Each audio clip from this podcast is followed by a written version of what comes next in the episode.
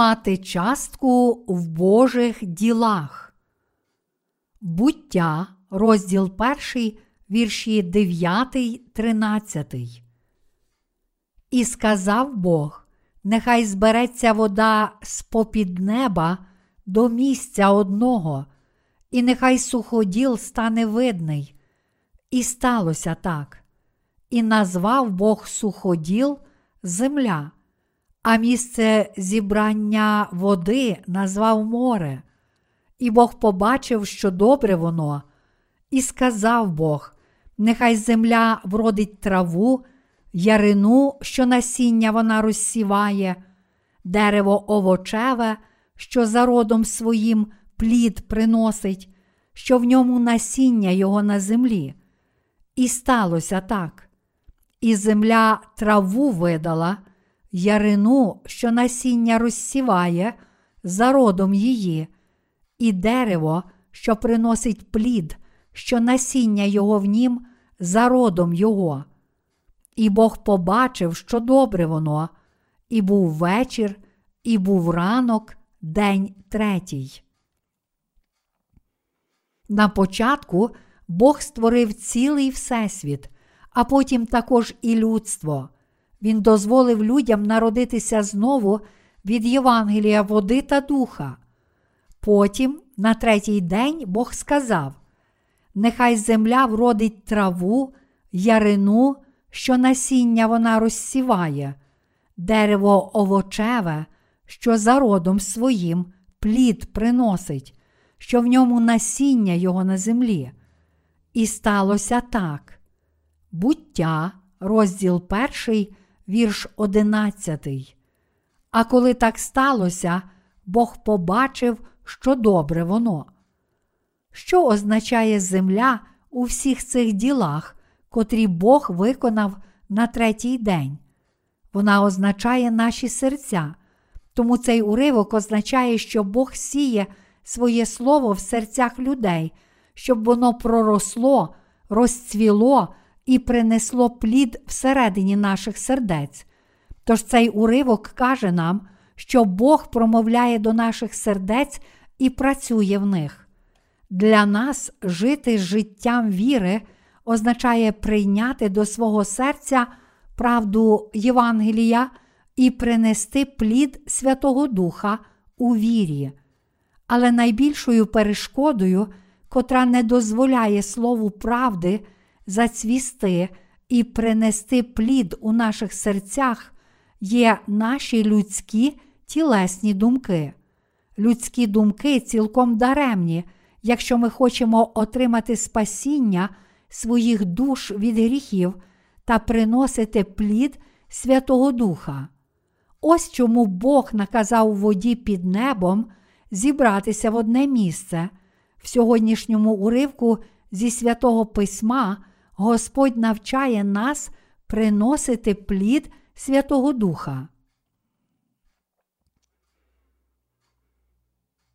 Бог дозволяє своєму слову правди приносити плоди в наших серцях. На третій день створення світу Бог наказав, щоб серед вод з'явився суходіл, а на цій землі, котра вже стала видною, він дав життя всім травам, що дають насіння та всім деревам. Що означало те, що Бог сказав, нехай суходіл стане водний. Як я вже сказав вам, у Біблії суходіл означає серця людей. То чому ж Бог наказав, нехай суходіл стане видний? Тому що людям слід пізнати, які гріхи є всередині їхніх сердець, щоб сила Божого Слова почала діяти в їхніх серцях. Наш Бог наказав, щоб з'явився суходіл, тому що хотів очистити гріхи людей та раз і назавжди змити їх. Якби насправді серця людей були доброчесні, то ми не потребували б насіння. Але природа людських сердець грішна, тому всі вони потребують спасіння від усіх цих гріхів. Іншими словами, тут Бог каже нам, що гріхи людства слід цілком виявити. Всі люди є грішниками вже від народження, тож вони не можуть не грішити аж до дня своєї смерті. Тому люди повинні побачити, якими грішниками вони є, та яка підступна і зла їхня природа.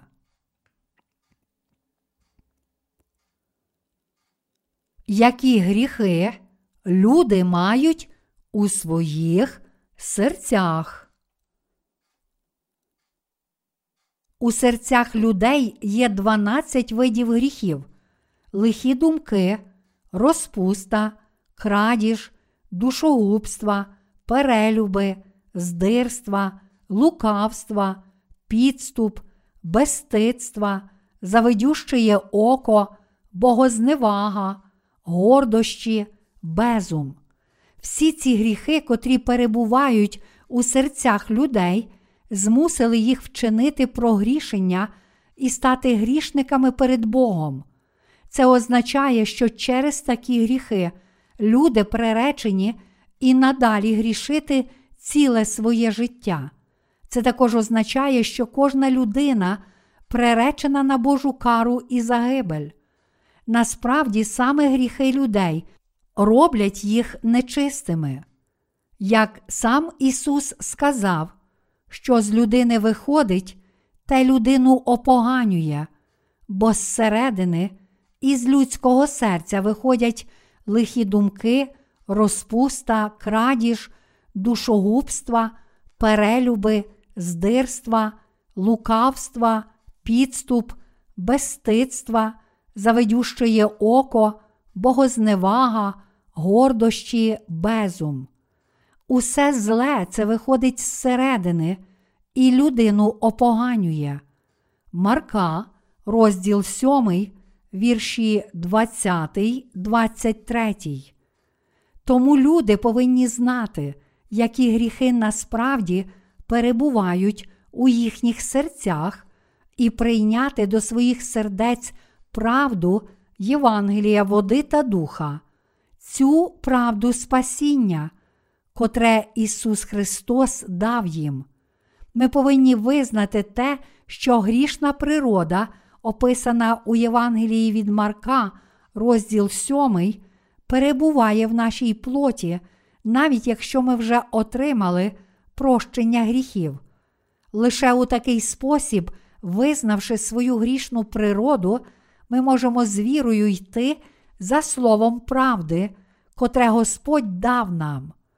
Всі ви повинні прийняти до свого серця Господнє Слово, а також визнати, що в наших серцях немає нічого доброго та що лише Бог є добрий. Для того, щоб отримати спасіння від усіх гріхів, ми повинні пізнати своє власне зло і прийняти Євангеліє прощення гріхів, котре Ісус Христос дав нам. Якщо людина не виконає цих двох обов'язкових умов, то вона не зможе отримати прощення гріхів. Ісус Христос прийшов на цю землю, щоб спасти тих, котрі інакше мусили б піти до пекла за свої гріхи. Подібно як Ісус Христос сказав: Не прийшов я, щоб праведних кликати до покаяння, а грішних. Луки, розділ 5, вірш 32. Ісус Христос хотів спасти від усіх гріхів, тих грішників на цій землі, котрі цілком визнають свою грішну природу. Біблія каже нам, що якщо люди не визнають себе грішниками, то вони не можуть приносити плоду спасіння з вірою, вдане Господом Євангеліє води та духа. Бог дозволив отримати правдиве прощення гріхів лише тим, котрі цілком визнають себе грішниками. Для того, щоб отримати Божу благодать спасіння, кожен з нас мусить визнати, що він є грішником, але не просто сказати Я грішник, без жодних критеріїв. Натомість ми повинні зробити це, визнаючи Боже Слово. Залежно від того, чи визнаємо Боже Слово чи ні, ми або залишаємося грішниками, або стаємо праведними. Як Господь сказав у Євангелії від Марка, розділ 7, вірші 21, 23, всі люди повинні визнати, що вони цілком грішні, а також отримати спасіння від усіх гріхів, повіривши в Господа. Ще від народження серце людини природно схильне чинити такі гріхи, як вбивство, перелюб, крадіжки, пожадливість, гордість, безум, неправдиве свідчення та інші. Тому всі ми повинні вірити і дотримуватися Євангелія води та духа, котре виконало Божу праведність. Коли Біблія каже нам, що суходіл став видний, це означає, що виявилася зла природа людини. Це означає, що Євангелієм води та духа Бог спасає людину, котра щиро визнає своє зло, а через неї приносить ще більше плодів спасіння. Але для тих, котрі не визнають свого зла, а натомість відстоюють власні добрі вчинки, немає даного Богом спасіння, тому що такі люди прагнуть праведності власної, а не Божої. Перед Богом нам не годиться слухати, як інші кажуть, ви добрі, ви порядні. Якщо ви вважаєте себе дуже порядним і доброчесними, то я надіюся, що усвідомлюєте, що через свої власні чесноти ви, ймовірно, опираєтеся праведності Божій. Людські чесноти це лицемірство, котре схвалюють лише люди. Як я вже сказав, правдива сутність людського існування така, що кожна людина має злі думки і чинить вбивство, наповнена такими гріхами, як перелюб, крадіжки, розпуста, пожадливість, неправдиве свідчення, гордість, безум та інші. Тому люди схожі на смітники. Інакше чому Бог сказав би, людське серце найлукавіше над все та невигойне, хто пізнає його. Єремії, розділ 17, вірш 9. Проблема в тому, що люди належним чином не знають самих себе. Вони навіть обманюють себе. Люди надягають на себе маски лицемірства і тому бачать лише фальшиві обличчя один одного. Отож вони й надалі приховують свою правдиву сутність, не визнаючи її. Багато людей аж до кінця вперто не визнає своєї грішної природи, обманюючи Бога, а також самих себе. Такі люди не приймають з вірою правди Євангелія, що Син Божий спас їх від усіх гріхів Євангелієм води та духа. Тому найгіршими є ті люди, котрі намагаються приховати свій гріх під лицемірством. Ці люди стають найбільшими ворогами Бога в цьому світі і найбільше протистоять йому. Ніхто насправді не є доброчесний. Ось чому в Біблії написано: нема праведного ані одного, нема хто розумів би, немає хто Бога шукав би. Усі повідступали, разом стали непотрібні, нема доброчинця, нема ні одного. До римлян, розділ 3, вірші 10, 12. Бог каже всім людям: ви повні пожадань. Чи ви вважаєте, що власними силами люди могли б жити святим життям? Це велика помилка. Тим не менше, світ навчає людей, що вони можуть жити доброчесно, І наслідком цієї фальшивої науки є те, що люди стають лицемірами, видаючи себе за доброчесних. Брехуни в сьогоднішньому християнстві посіяли зерно лицемірства серед членів церкви. Лицеміри щодня удають доброчесних і тому не знають, що вони є злими створіннями перед Богом. Чому ці люди не знають, що вони злі створіння? Тому що не знають своєї правдивої сутності. За своєю природою всі люди є грішниками ще від народження, але диявол завжди сіє зерно лицемірства у наших думках і серцях, щоб ми не змогли пізнати своєї правдивої сутності, щоб не дозволити людству отримати від Бога прощення гріхів. У бутті, розділ 6, вірш 5, написано: І бачив Господь, що велике розбещення людини на землі, і увесь нахил думки серця її тільки зло повсякденно. Як наслідок, Бог послав свою кару на цей світ. У той час врятувалося лише вісім членів сім'ї Ноя, а всі інші злі люди отримали покарання. Знайшовши у Бога милість спасіння, Ной врятувався від кари води.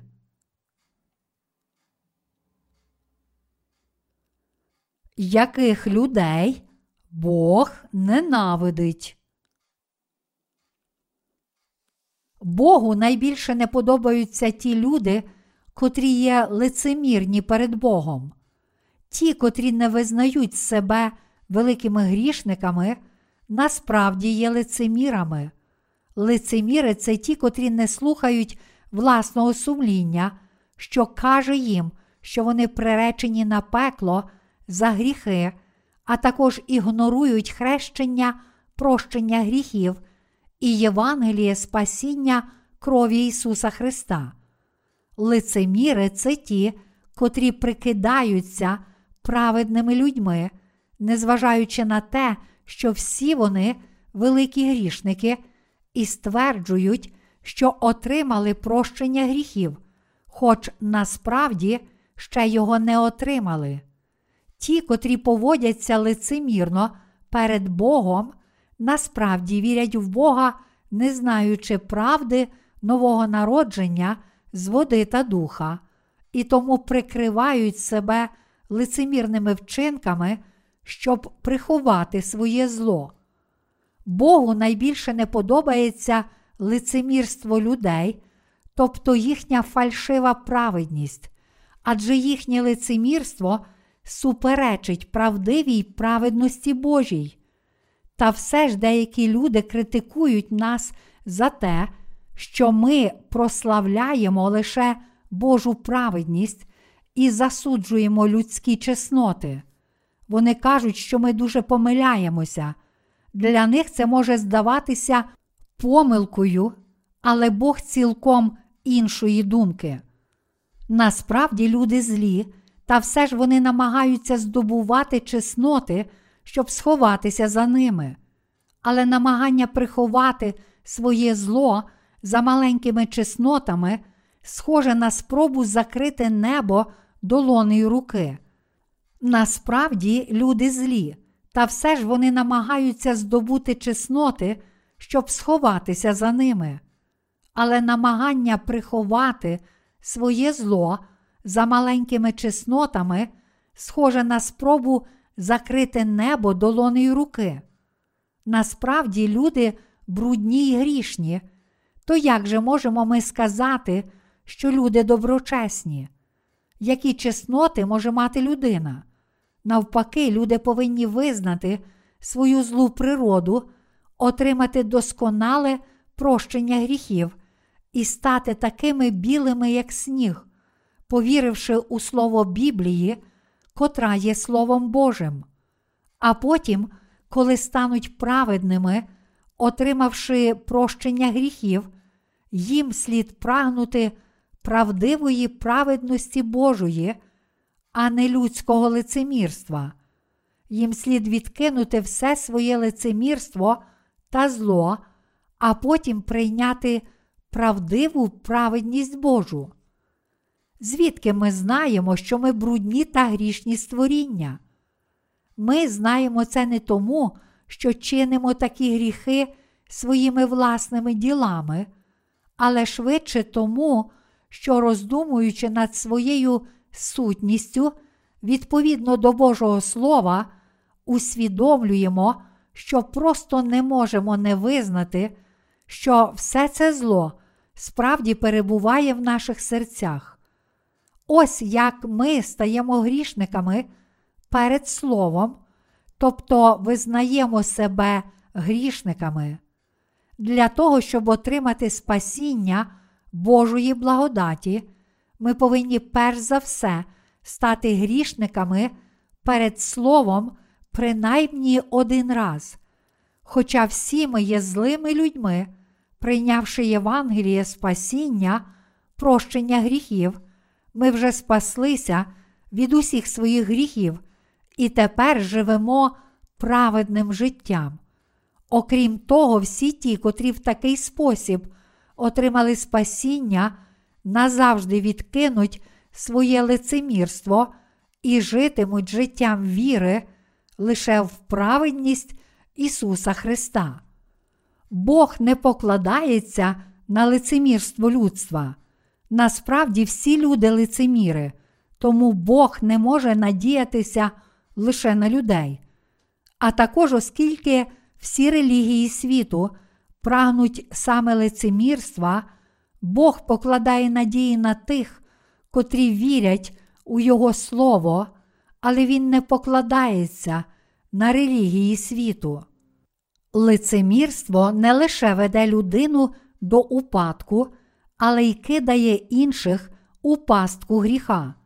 Крім цього, лицемірство є перешкодою на шляху до Божого благословення, а також дорогою, котра веде людей до прокляття.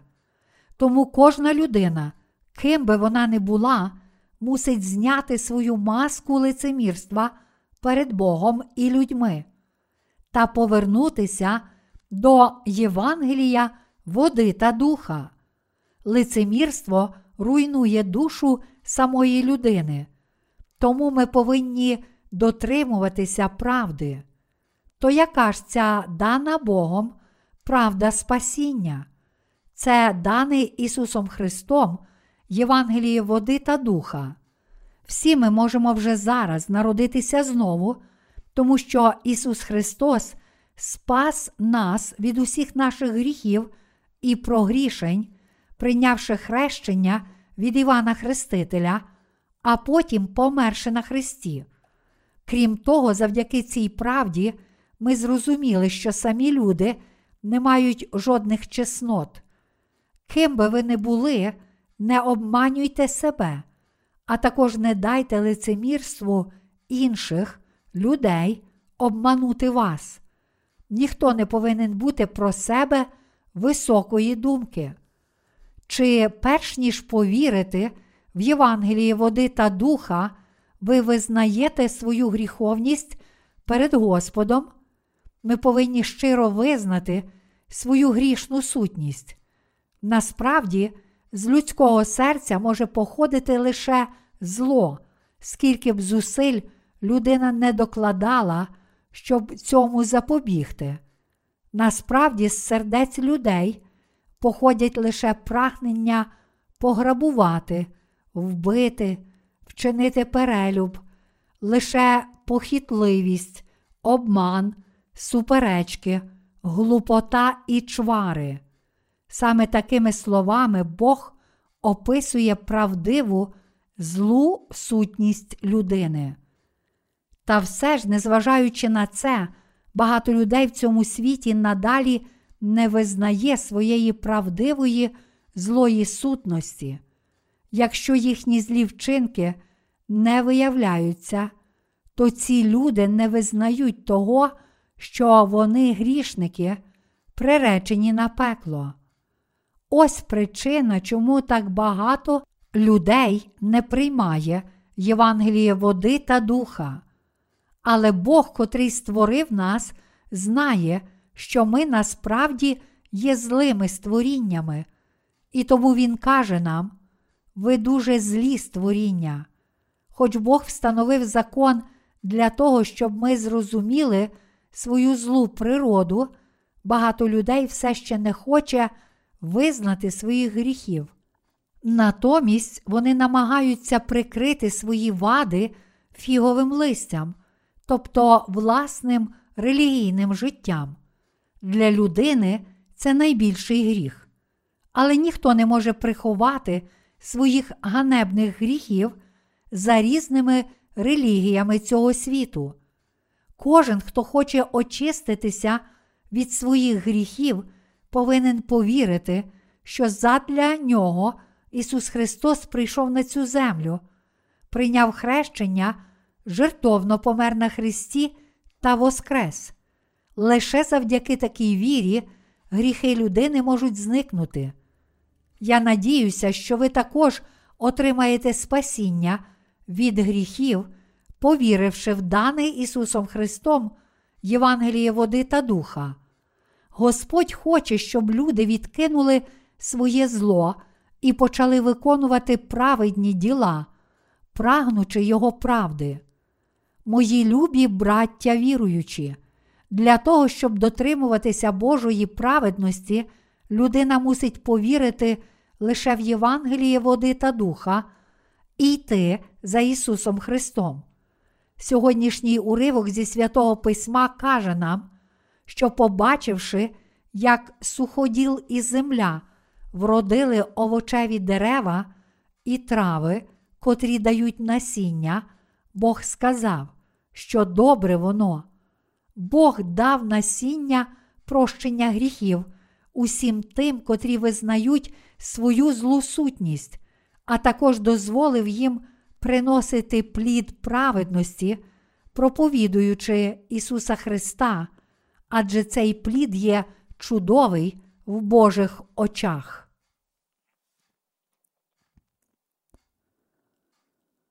Чи ви вірите в спасіння Ісуса Христа, котрий прийшов водою і кров'ю? Народжені знову приймають до серця і вірять у правду хрещення, котре Ісус Христос прийняв у річці Йордан. Ісус Христос народився в цьому світі, щоб спасти нас від гріхів, а взявши на себе наші гріхи своїм хрещенням, Ісус Христос був розп'ятий і помер, щоб забрати засуд за ці гріхи. Після своєї смерті Ісус Христос воскрес на третій день, щоб повернути до життя нас, своїх віруючих, і тепер сидить праворуч Бога Отця. Любі браття віруючі, чи ви вірите, що Ісус Христос це сам Бог? Чи вірите в Євангеліє води та духа, котре Він дав нам? Саме ця віра дозволяє вашим душам отримати прощення гріхів. Якщо не матимете такої віри, то надалі залишатиметеся брудними, нечистими людьми, тому що такими людей робить їхнє власне лицемірство. Але тепер ми можемо увійти до неба і жити вічно, повіривши в праведність Господа, котрий прийшов до нас у Євангелії води та духа. Я закликаю всіх вас вже зараз визнати свої гріхи і спастися від усіх цих гріхів, повіривши в слово правди. А тих, котрі вже стали праведними завдяки вірі в Євангеліє, я прошу решту свого життя прожити як слуги праведності, прийнявши і повіривши в Боже Слово правди. Правдиве Боже спасіння приходить до тих, котрі відкидають своє лицемірство і визнають свою злу природу.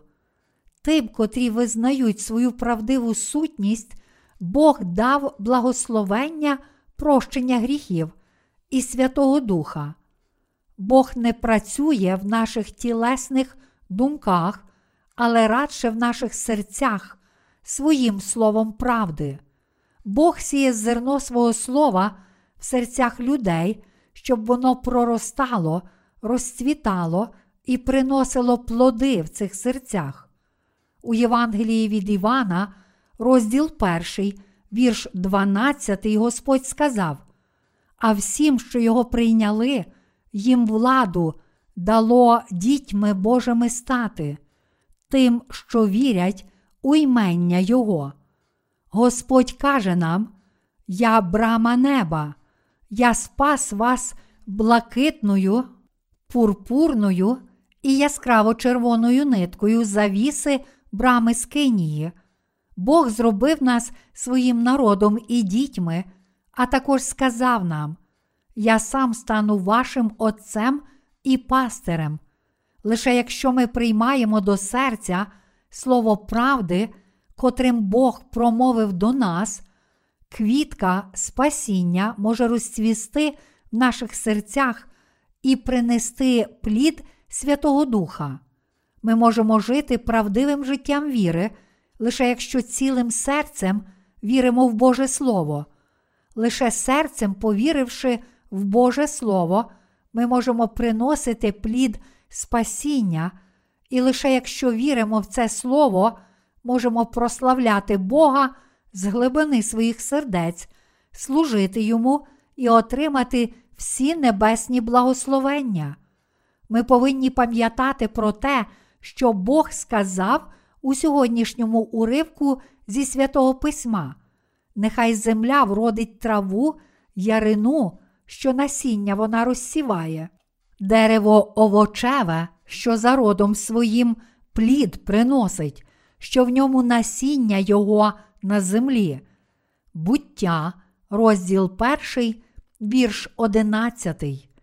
Я закликаю всіх вас пам'ятати, що насправді земля тут означає наші з вами серця, та що саме в наших серцях Бог працює своїм Словом. Якби Слова Ісуса Христа не було в наших серцях, то вони не змогли б принести жодного плоду. У таких серцях немає нічого доброго. Такі серця лише залишаються порожніми. В цих серцях панує лише порожнеча, людські думки тілесні, але серця духовні. Без слова Ісуса Христа серце людини порожнє. Лише коли наші серця вірять у Слово, котрим Бог промовив до нас, лише тоді трава, що дає насіння, та дерево, що приносить плід, починають проростати в наших серцях. Ми отримали спасіння і стали Божими дітьми, цілим серцем, повіривши в Його Слово, а також здобули вічне життя завдяки вірі в це Слово правдивого Бога у небі. У своїх серцях ми отримали всі Божі благословення. Чи це справді здійснилося для нас з вами? Якщо ми покладаємося на свої думки, то в нас часто з'являється багато зайвих питань, але ми повинні відкинути всі ці тілесні думки і покластися лише на Боже Слово правди. Де Бог виконує свої діла? Він діє в наших серцях через Слово. У наших з вами серцях Бог каже: Я спас вас водою, кров'ю та Святим Духом, і таким чином зробив вас моїми дітьми. Ви мої діти. Тепер ви мої нащадки, ви праведні.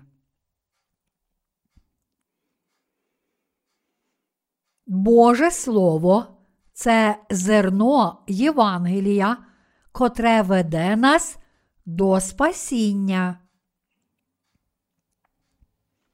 Бог промовляє до наших сердець.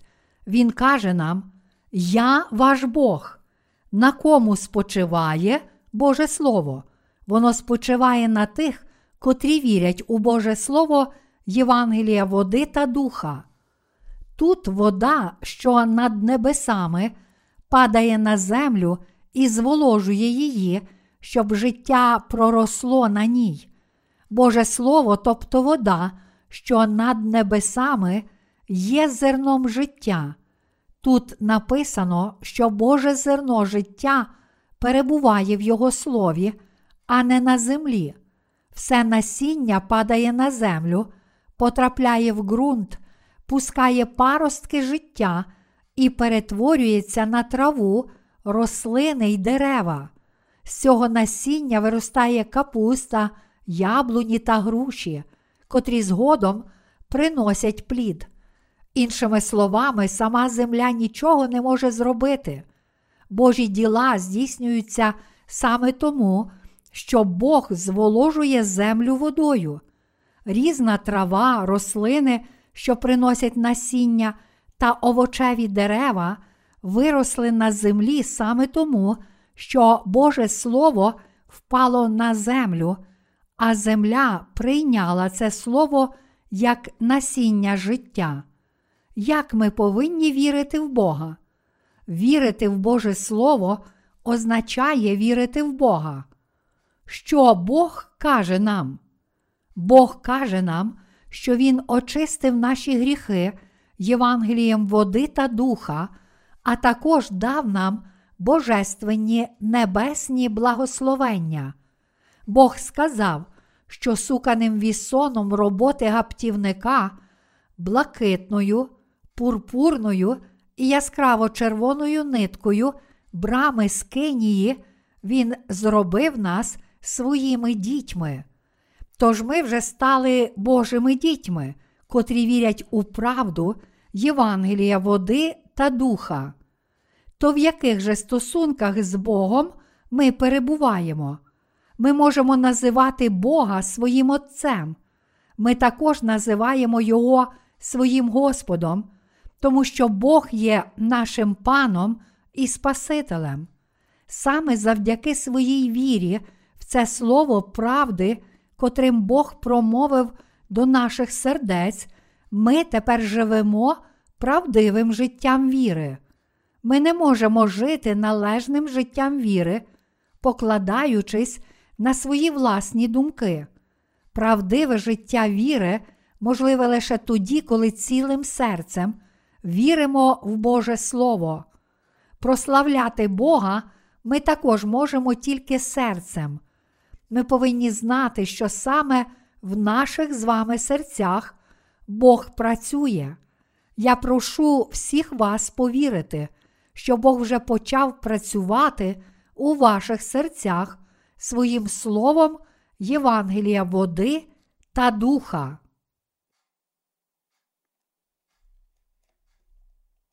Боже Євангеліє, котре походить із неба. В Ізраїлі є незвичайне озеро, котре називають Мертвим морем. Жодна жива істота не може вижити в ньому.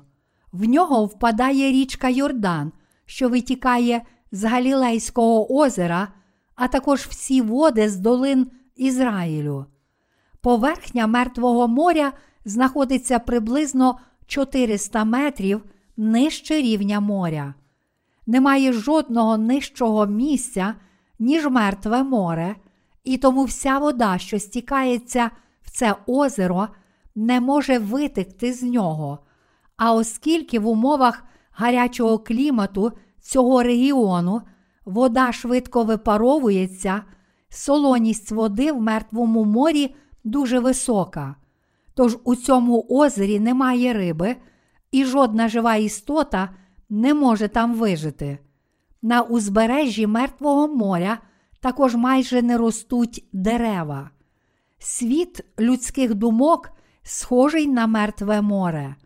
Боже Слово не працює через людські думки. Якщо Боже Слово впаде у морську воду, то діла Божі не виконаються.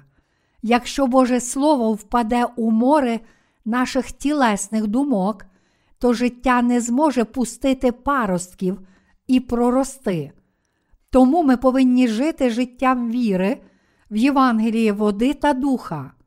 Ми також можемо прийти до віри в Господа, повіривши в Боже Слово. Ми повинні цілим серцем повірити в Боже Слово.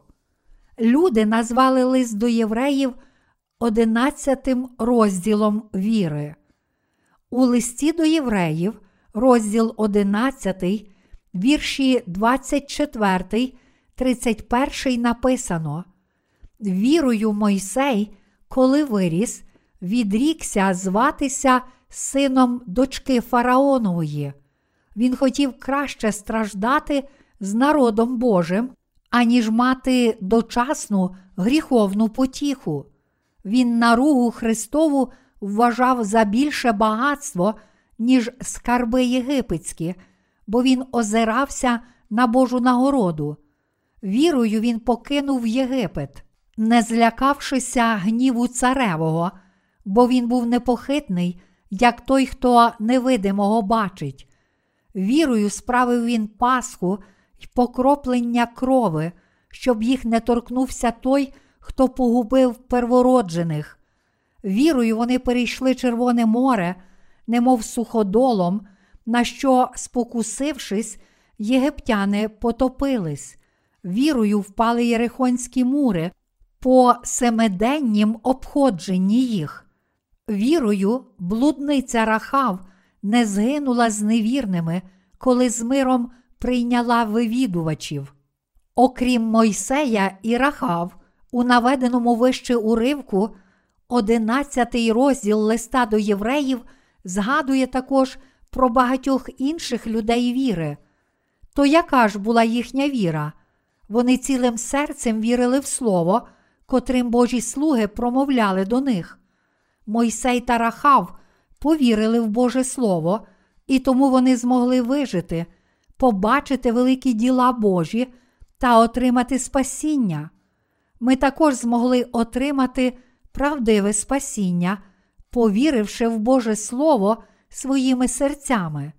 А тепер ми повинні завжди жити життям віри, цілим серцем приймаючи Боже Слово. Ми повинні йти за Христом з вірою в Боже Слово. Скільки б ми не покладалися на свої власні думки, це не принесе нам жодної користі. Думка це лише думка, і не більше. Наша квітка віри розквітне лише, якщо повіримо у воду, що над небесами, тобто в Боже Слово.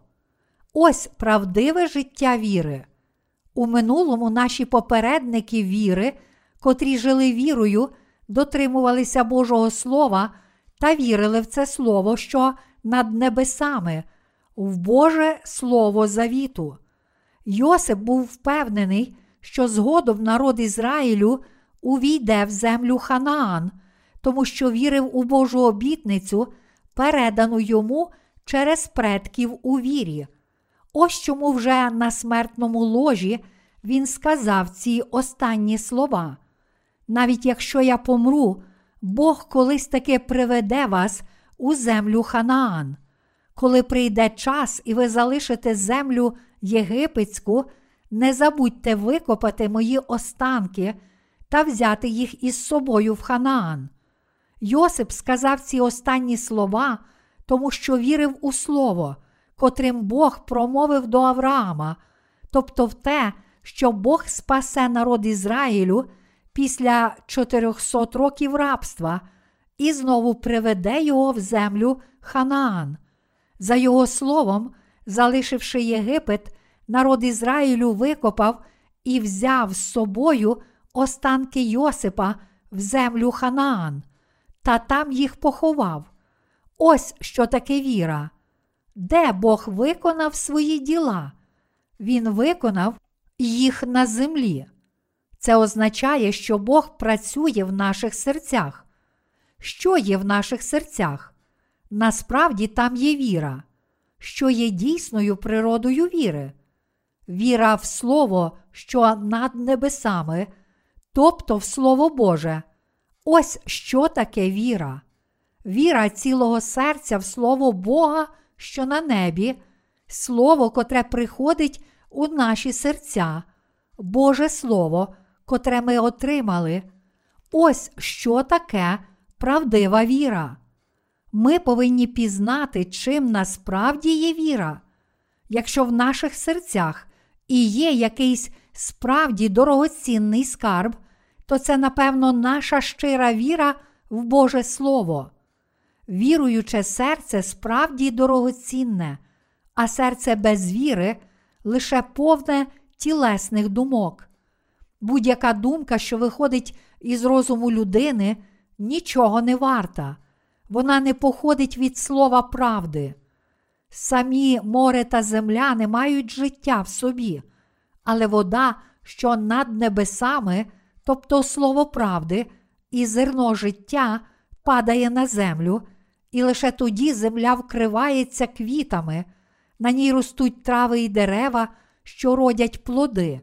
Насправді, всі ці прекрасні трави, квіти і плоди з'явилися завдяки слову нашого Бога, що на небі.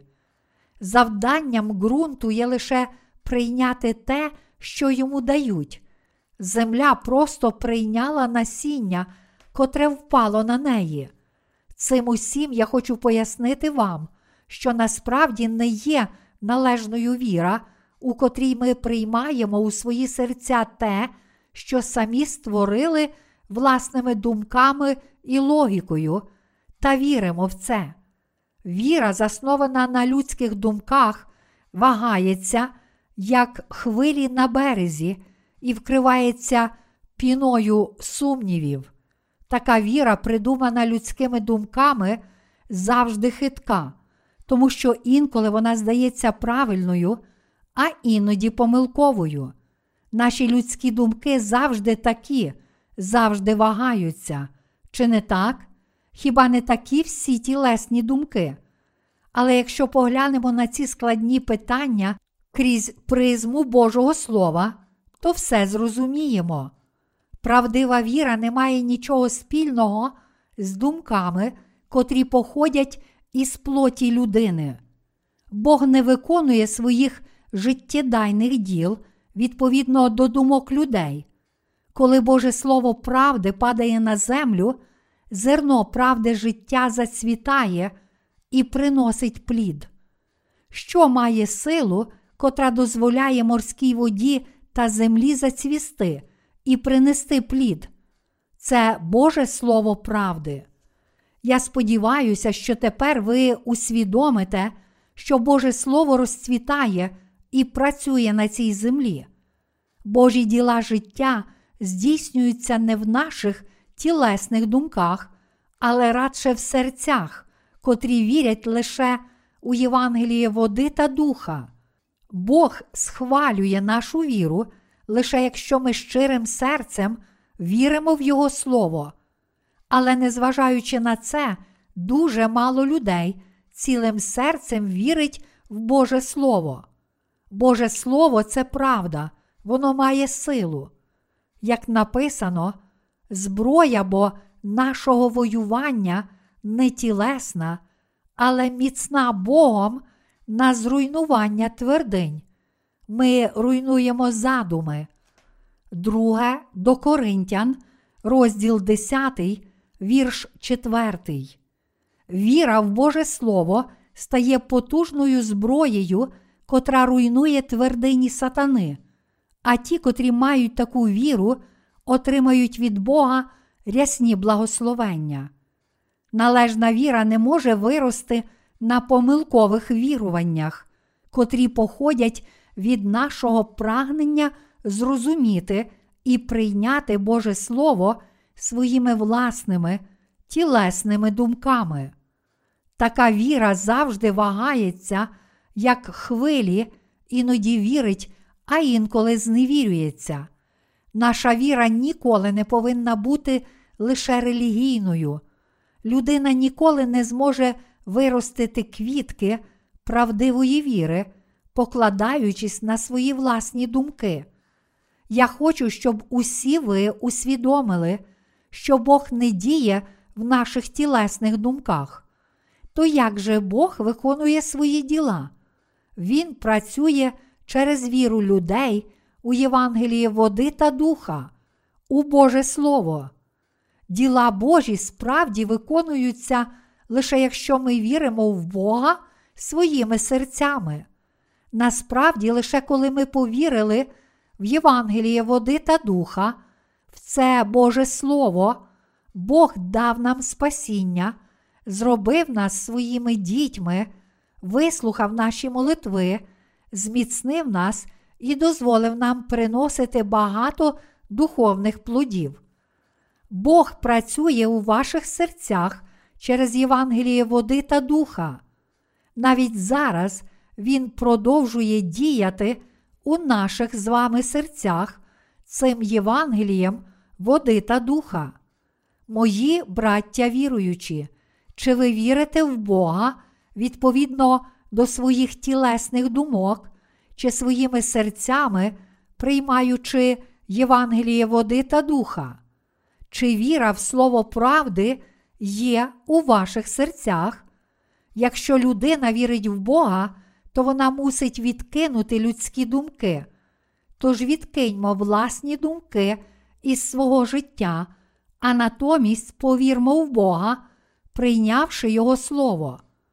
Бог працює в наших серцях, і саме тому ми цілим своїм серцем віримо в нього, прославляємо Його, йдемо за Ним, молимося Богу з цілковитою довірою серця та віддано працюємо як Його слуги. Я вірю, що Бог це мій Отець, і тому можу з вірою молитися, цілком покладаючись на нього і кажучи: Отче, дай мені це.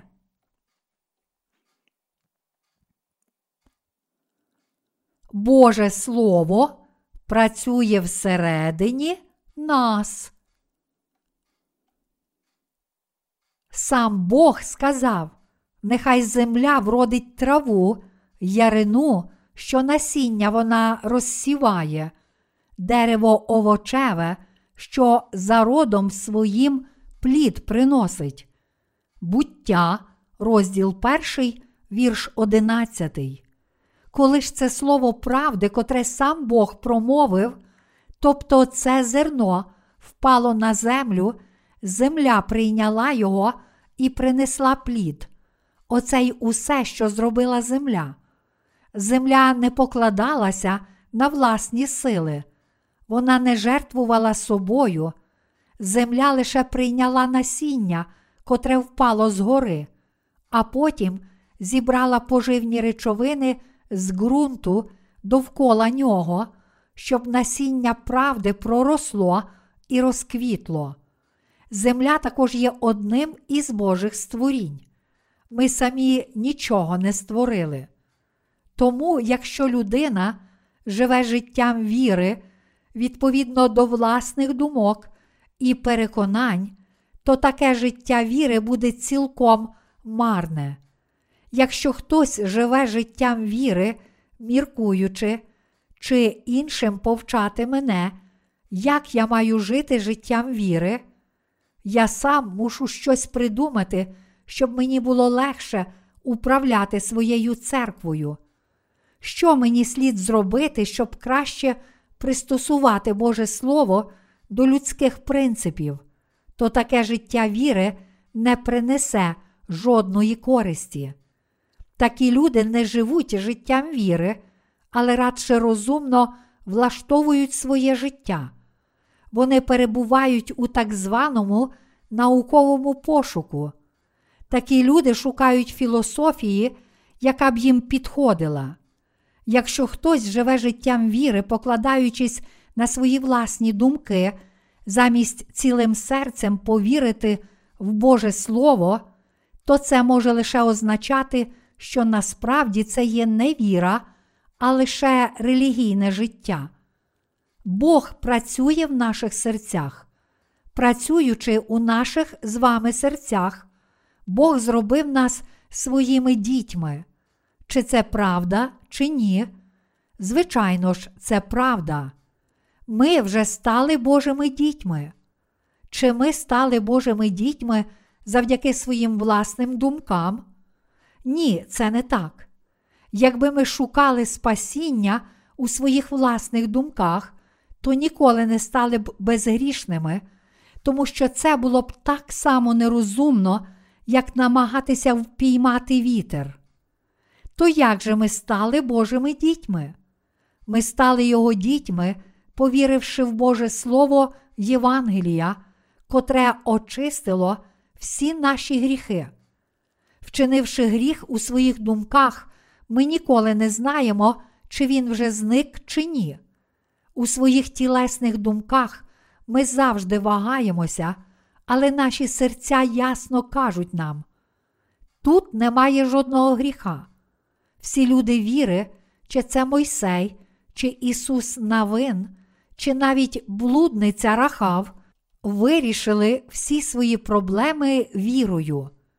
Ми можемо жити належним життям віри, лише якщо у своїх серцях віримо в Боже Слово.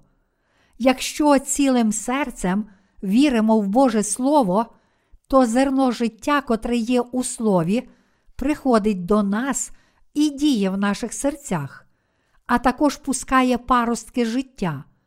Ми ніколи не зможемо цього досягти власними силами, і хоч у наших серцях немає нічого доброго, все ж Бог робить так, що в них виростають прекрасні паростки, розцвітають квітки і родяться плоди. Іншими словами, Бог дозволяє нам виконувати прекрасні діла. Хто і як робить це? Бог працює в нас словом правди, а тоді зерно правди приходить до нас і творить великі чуда всередині нас. Правда дозволяє нам проповідувати Євангеліє іншим душам, виконувати місію служіння Богу, з вірою йти за Господом, боротися з дияволом і перемагати. Саме ця правда дозволяє нам зробити все це. Ми самі не можемо цього зробити. Як би наполегливо ми не намагалися, ми ніколи не змогли б цього зробити. Іншими словами, ми не можемо жити життям віри, заснованим на своїх власних думках. Ви ніколи не зможете прийняти Євангеліє спасіння, якщо ваші серця міркують у такий спосіб. Я подумаю про це, і якщо зможу зрозуміти, то повірю. Але якщо не зможу цього зрозуміти, навіть коли читатиму Слово та слухатиму його знову і знову, то ніколи не повірю в це. Тобто я вірю лише в те, що зможу зрозуміти. Якщо ви маєте такі думки, то мусите їх швидко відкинути. Віра це просто. Людина мусить лише серцем роздумувати над Божим Словом і просто повірити в Слово. Правда також дуже проста, це всього лиш правда. Вона не стає неправдою лише тому, що ми так думаємо. Вона не потребує підтвердження з боку наших власних думок. Правда не стає істиною лише тому, що ми її приймаємо, ані не стає неправдою лише тому, що ми її відкидаємо. Вона завжди залишається правдою. Вона ніколи не змінюється.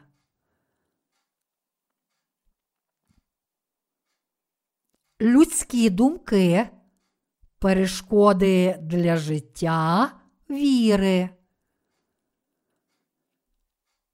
Своїм створенням світу Бог показав нам, що Він хоче зробити для нас людей. На перший день Бог об'явив нам діла спасіння. На другий день Він показав нам відділення одних речей від інших. На третій день Він об'явив нам, як ми можемо стати людьми віри. Віра багатьох людей ще не дійшла до третього дня. Для того, щоб стати Божими слугами, їм слід прийняти ці Божі діла, котрі він виконав на третій день створення світу. На четвертий день Бог створив зірки на небі, а потім на п'ятий день виконалися діла, котрі завдяки нашій вірі відкрили для нас безкрайнє небо і незмірні глибини вод, підкорили нам усі речі та дали найповнішу радість. Що є найбільшою перешкодою для здійснення діл третього дня в наших серцях? Наші тілесні думки. Але це не всі думки, це лише думки тілесні. Багато людей живе життям віри на підставі власних тілесних думок. Таким чином, життя віри такої людини цілком залежить від її власних думок. А коли відходить від цих думок тілесних, відразу починає зневірюватися. Скільки б людина не переконувала себе, кажучи, так, здається, це правда. Тож я мушу повірити. Я вірю. Якщо ця віра не заснована на Божому Слові, то коли приходять якісь труднощі, ця віра відразу руйнується. Тоді така віра помирає. Наприклад, коли приходить тайфун, він спустошує все, що є на березі. Він схожий на хвилі припливу, котрі зносять усе на своєму шляху, затоплюють будинки біля берега, цілком руйнують пляжі та дамби. Саме такі тілесні думки руйнують віру. Якщо людина знову і знову думає про власну плоть, то її віра зникає. З часом її віра просто безслідно зникне. Якщо людина все більше покладається на свої власні тілесні думки, то вони зруйнують навіть те, в що вона вірила найбільше, і, зрештою, знищать навіть ту маленьку віру, яка ще залишалася в її серці.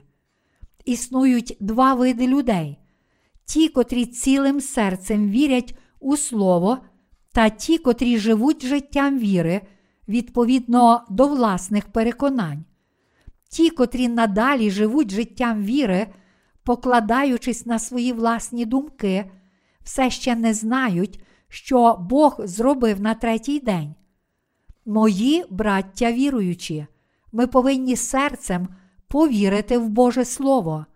Нам слід своїми серцями замислитися над ним і повірити в нього. Ми повинні повірити цілим серцем, а також своїм серцем йти за Господом. Лише тоді розпочнуться Божі діла. Ті, котрі сприймають Боже Слово лише на рівні своїх думок і не вірять в нього своїми серцями, слухають це слово лише як лекцію з історії, думаючи собі, це не є головною темою цього уривка. Хм, сьогодні він розповідає про віру. Я думаю, що цей уривок можна тлумачити ось як. Це не лекція з історії. Я не кажу, Мойсей жив стільки-то років до нашої ери, а культура в той час була така й така. У тій культурі Мойсей став провідником народу Ізраїлю в такий і такий спосіб. Це було чудово. Всі ми також мусимо стати схожими на Мойсея. Я радше кажу вам, що віра всіх Божих людей, віра як Мойсея, так і Рахав та Ісуса Навина була цілком заснована на довірі до Слова Єгови. Бог каже нам, що саме таке є царство віри. Якщо, читаючи цю проповідь, ви намагаєтеся спершу зрозуміти її і лише потім прийняти, то насправді ви просто досліджуєте правду. Чи ви достатньо добре знаєте слово Біблії, що хочете прийняти його, лише цілком усе зрозумівши? Може бути вже надто пізно, якщо ви намагатиметеся зрозуміти і зважити його, а потім прийняти це слово своїми власними думками. Лише через 10, а то й 20 років ви зможете зрозуміти те, що я кажу зараз. Вам може бути потрібно 20 років, щоб прийти до висновку. Ага, ось чому тоді пастор Чанг сказав це. Можливо, якщо ви і надалі будуватимете своє життя віри на власних думках, це розуміння не прийде до вас навіть через 20 років. Можливо, ви помрете, перш ніж зрозумієте це. Власні думки це ваш ворог. Живучи життям віри, ми можемо роздумувати про Боже Слово з вірою у серці. Але якщо будемо оцінювати Боже Слово, живити свою віру і планувати своє майбутнє лише на підставі власних тілесних думок, то наші власні думки стануть нашим ворогом. Ми не повинні жити життям віри на підставі своїх власних думок. Ми повинні повірити в те, що Бог сказав, що життя, в котрому людина намагається зрозуміти Слово і спланувати своє майбутнє на підставі власних думок, не є життям віри.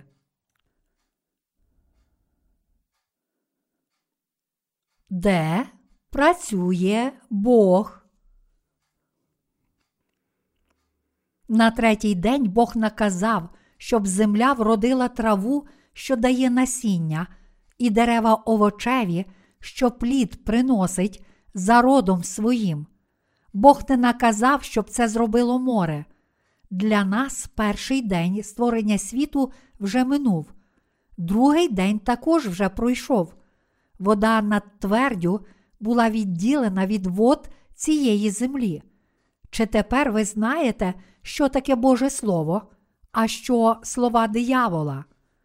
Зараз ми переживаємо третій день, коли мене другий день, неодмінно настане третій.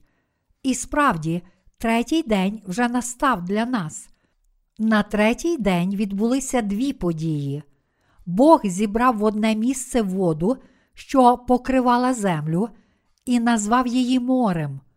А суходіл, що вже став видимий, він назвав землею. Це означає, що Бог цілком відділив море від землі. А відділивши їх, де Бог виконав свої діла? Він виконав їх на землі. Саме землі Бог наказав: нехай земля вродить траву, ярину, що насіння вона розсіває, дерево овочеве, що за родом своїм плід приносить. Буття, розділ перший, вірш одинадцятий.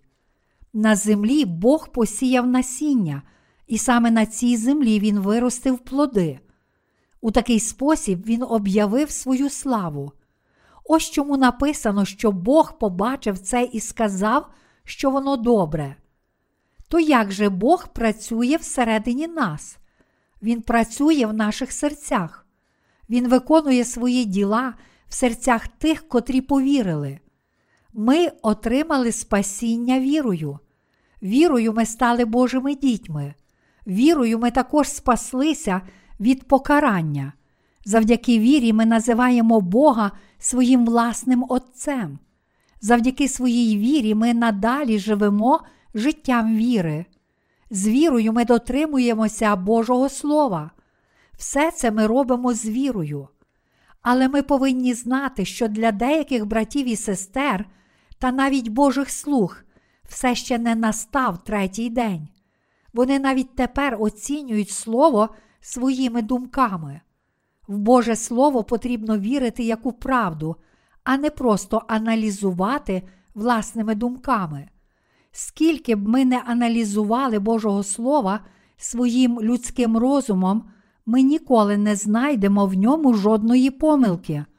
Насправді ми повинні відкинути ці даремні спроби зрозуміти, а натомість цілим серцем повірити. Ми повинні повірити у все Слово, котре Бог пообіцяв нам, і виконав, та у всі інші обітниці, котрі Він, без сумніву, виконає для нас. Як же ви жили життям віри дотепер? Слухаючи Боже Слово або читаючи Біблію, ви, мабуть, пропускаєте все те, чого не можете зрозуміти. Отож, не вірите і не приймаєте цього слова, якщо не можете його цілком усвідомити.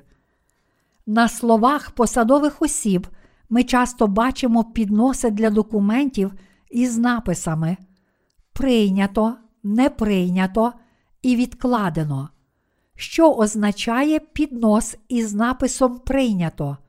У нього кладуть документи, стосовно яких вже прийняте остаточне рішення, а піднос із написом не прийнято. В ньому стоять документи, щодо яких ще не прийнято рішення. Документи на підносі з написом відкладено вже переглянуті і схвалені, але остаточного рішення ще не прийнято. Ми також можемо назвати віру людини прийнятою, неприйнятою або відкладеною. З усіх цих видів віри Бог найбільше ненавидить відкладену.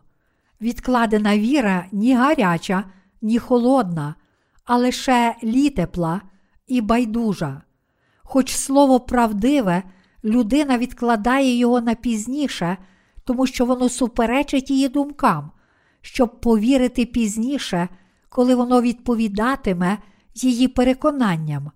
Якщо хтось у такий спосіб відкладає своє життя віри на невизначений термін, то це виглядає смішно і цілком нерозумно в Божих очах.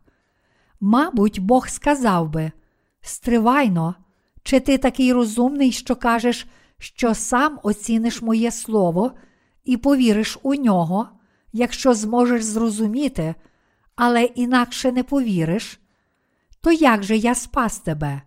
Чи ти зміг отримати спасіння, тому що зрозумів? Гей, ти намагаєшся цілком покладатися лише на власні думки, хоч ти отримав спасіння з ласки. Ти намагаєшся жити життям віри на підставі лише свого власного розуміння. Але віра не передбачає розуміння, віра то підстава сподіваного, доказ небаченого.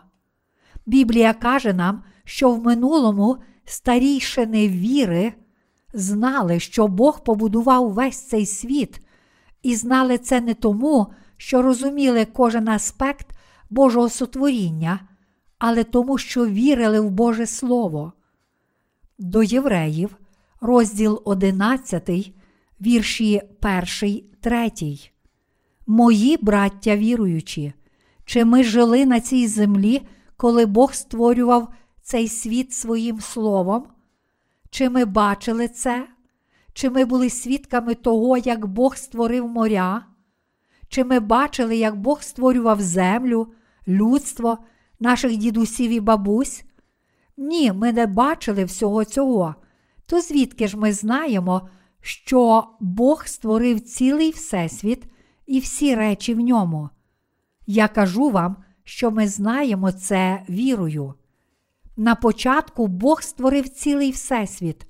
Ми пізнали це, повіривши в Боже Слово, котре каже нам, що Бог створив небо і землю.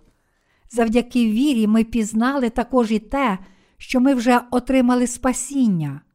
Ми дізналися, що Бог став нашим пастирем, також завдяки вірі. Все постало з віри. Піти до неба ми також можемо завдяки вірі. Відкладена віра це великий ворог. Для віруючих відкладена віра є найбільшим ворогом. Проблему невирішеної віри насправді легше розв'язати. Таку віру мають люди, котрі ще не пізнали слова, тому потрібно лише розповісти їм про слово правди, а потім вести їх до нього. Але що стосується людей із відкладеною вірою, то ніхто не знає, коли вони приймуть остаточне рішення, яке відклали на майбутнє. Ми можемо відкладати речі цього світу, але нам не слід собі на шкоду вперто притримуватися цієї відкладеної віри. Справді було б значно краще і мудріше стати благословенним світлом, повіривши в Боже Слово. Було б справді нерозумно приймати Боже Слово лише як джерело знань і приховувати його під своїми захмареними думками. Якщо для вас приготовані смачні страви, але ви лише дивитиметеся на них і не будете їсти, хоч ви й голодні, то для вас все це буде лише ілюзія. Саме таке є відкладене життя віри. Найбільшою помилкою народжених знову є те, що вони хочуть, щоб Бог працював у їхніх думках, але не вірять, що насправді Бог діє у наших серцях, подібно як Він працював на землі на третій день створення світу. Це помилка. Написано, що Бог працює на землі, в людських серцях. Він встановив свій закон, кажучи: навіть у майбутньому я завжди працюватиму у ваших серцях. Але багато людей все ще очікує якихось абсурдних речей. Ті, котрі намагаються жити життям віри відповідно до своїх власних думок, перебувають у замішанні і думають, морська вода це також вода, тож Бог мусить працювати і в морській воді. Ох, мене вже болить голова. Це дуже важко зрозуміти.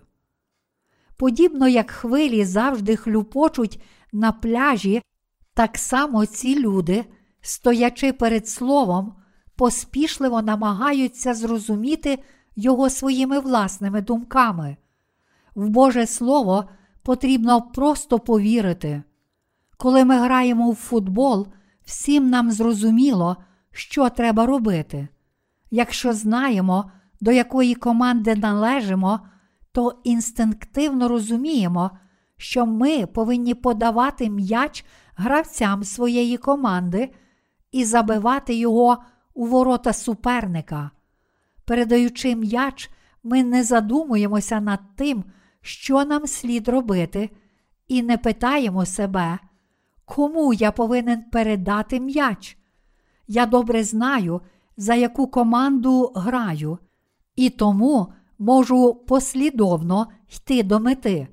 Але якби я не знав навіть цього основного правила, тобто, якби я не був впевнений, чи граю в цій команді, чи в іншій, то запросто міг би забити гол своїй власній команді. Людина повинна просто повірити в Боже Слово як маленьке дитя. Якби ми відклали на потім свою віру в Боже Слово, то це Слово Боже не поселилося б у нас. Але якщо ми з вірою приймаємо Його, то все Боже Слово стане нашим. Але незважаючи на це, багато з вас не усвідомлює того, скільки шкоди завдає вам ваша нерішучість, небажання вже зараз прийняти остаточне рішення і повірити в Боже Слово.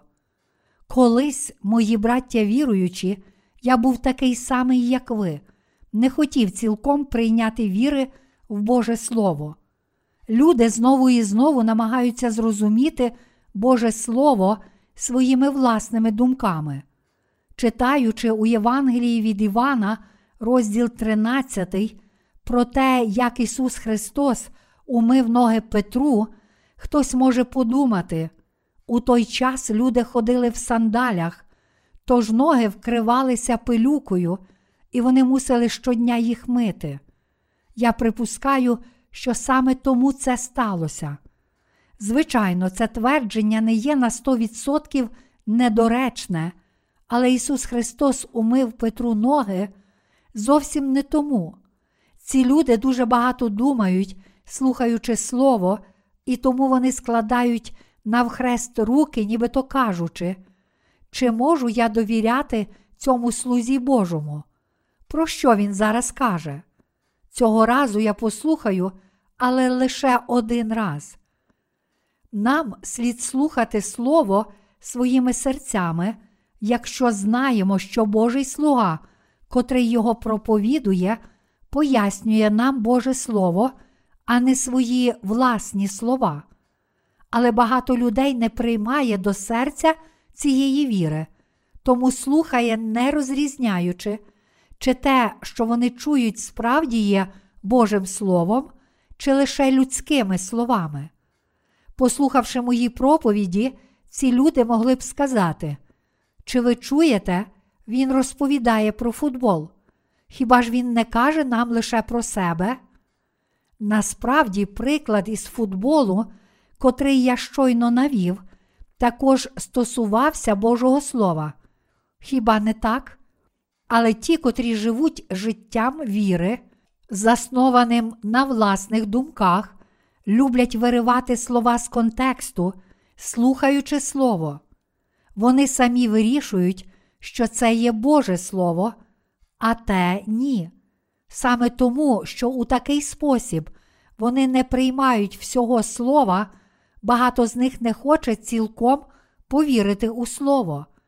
А оскільки вони зволікають із своїм рішенням, віра не може прорости і вирости в них. Інші люди щодня швидко зростають у вірі, але ті, котрі мають багато думок про свій власний прогрес, взагалі не зростають у вірі. Але навіть за таких умов їхня віра майже не росте, а тільки дуже страждає. Боже Слово працює в серцях людей. Ми повинні повірити в цю правду. Боже Слово ніколи не діятиме в наших думках. Якби ви сказали Богу, любий Боже, я думаю, що це так. А що ти думаєш, Боже? То він відповів би так, тоді забудьте про мене. Ви думаєте, що все знаєте, то чиніть так, як хочете. Тепер дбайте про себе самі. Бог хоче мати спільність з нами у наших серцях, а також перебувати з нами в любові та радості. Він хоче, щоб квітка розцвіла. Бог хоче увійти в землю, виростити на цьому суходолі квіти, трави й овочеві дерева, а також показати нам свої таємниці. Насправді Бог хоче посіяти правдиве Євангеліє в наших серцях, виростити квіти Євангелія і приносити духовні плоди через нас. Ви повинні знати це. Чи розумієте? Ви повинні зректися свого давнього життя віри, котре базувалося на ваших власних думках. Навіть якби ви думали аж кілька сот днів, це не принесло б жодної користі. Це буде лише марна трата часу та зусиль.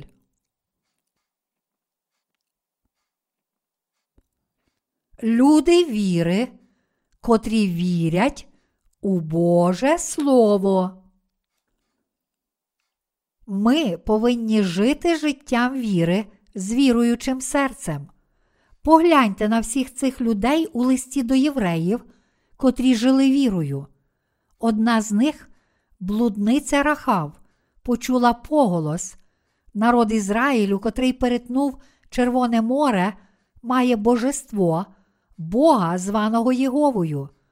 Бог був з ним, і тому він спасся від десятків тисяч воїнів єгипетської армії, а також цей Бог на ім'я Єгова знищив усю армію Єгипту, втопивши у морі всіх її воїнів. Таке велике божество перебуває з народом Ізраїлю. Хоч ця блудниця була чужинкою, вона повірила у своєму серці, кажучи: якщо таке божество існує, то я повірю.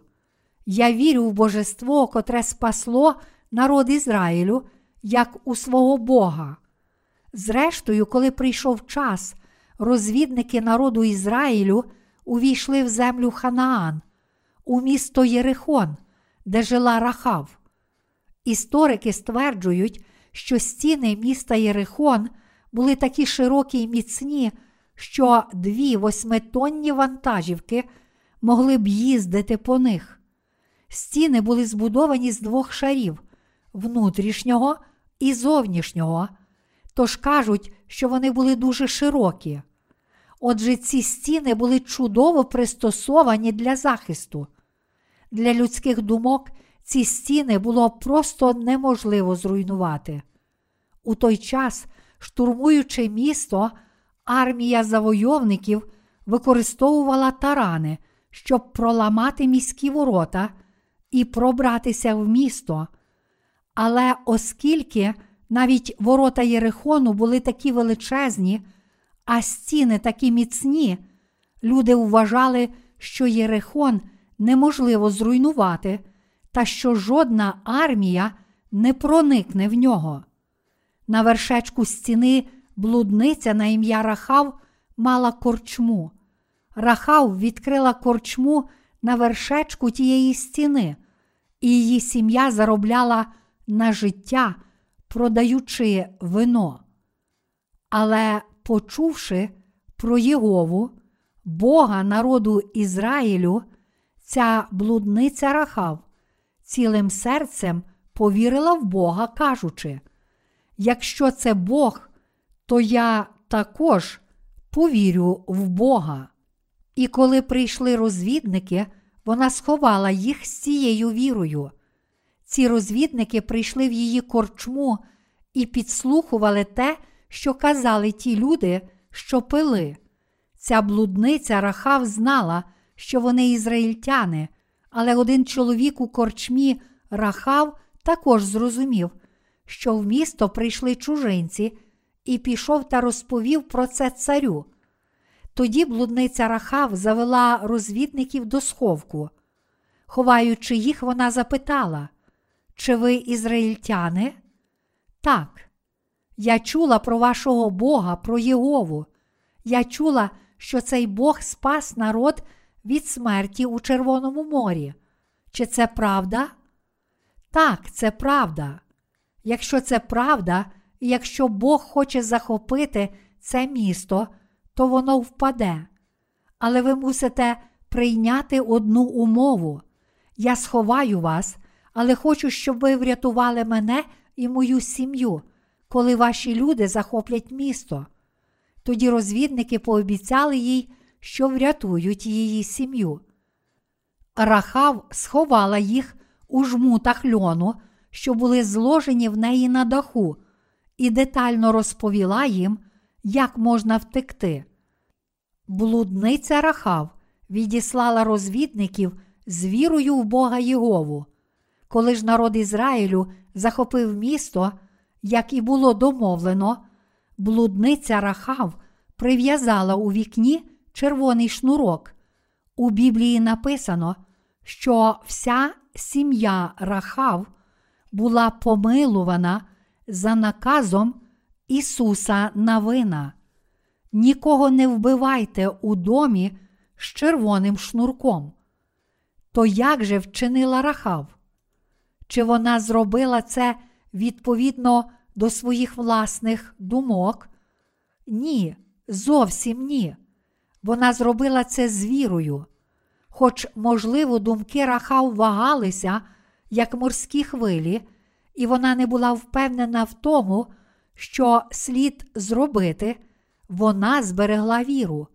Якби в її серці не було віри в те, що правдивим божеством є Бог Єгова, котрий спас народ Ізраїлю від смерті у Червоному морі, тобто, якби вона не вірила в Бога у своєму серці, то не змогла б здійснити таких вчинків. Та віра, завдяки котрій блудниця Рахав спаслася, також дозволяє кожному з нас отримати спасіння, повіривши в кров червона нитка Ісуса Христа, котрий прийняв хрещення в річці Йордан, щоб забрати наші гріхи. Ми також отримуємо спасіння завдяки своїй вірі в Євангеліє води та духа. Навіть Мойсей вірою вивів народ Ізраїлю з Єгипту, і саме цією вірою він став одним із людей Божих. Мойсей зрікся своїх царських прав, вважаючи їх нічого не вартими. Він повірив: Я не принц одного народу, але я належу до Божого народу, я син царя царів. Я не є принцом цього світу. Натомість я принц Божого царства. Він мав таку віру і тому зміг зректися влади і слави принца. Мої браття віруючі, Мойсей цілим серцем повірив у Боже Слово, у Слово, котрим Бог промовив до його предків, і саме тому він зміг розділити щастя й горе з народом Ізраїлю та жити разом із ним. Адже він цілим серцем повірив, де Бог виконує свої діла для людей віри. Бог працює у їхніх серцях. То де ж Бог працює у нас, святих? Він працює на землі. Він працює у наших з вами серцях. Бог вже працює у наших серцях. Але нібито шукаючи місце за неправильною адресою, ми часто намагаємося виконувати Божі діла на морі. Навіть зараз деякі люди намагаються зрозуміти Слово власними думками, але Бог вже виконав свої діла в їхніх серцях. Ми повинні відкинути свої власні думки, а повіривши своїми серцями в записане Боже Слово, отримати спасіння і жити життям віри. Ось що таке життя віри. Мої браття віруючі, чи ви вірите в це? Співаючи хвалу, ми повинні співати з вірою серця в Бога, а живучи життям віри, ми повинні жити з щирою вірою в Боже Слово. Ось що таке віра. Я надіюся і молюся, що усі ви жили життям щирої віри в Боже Слово і таким чином отримали від Бога всі благословення.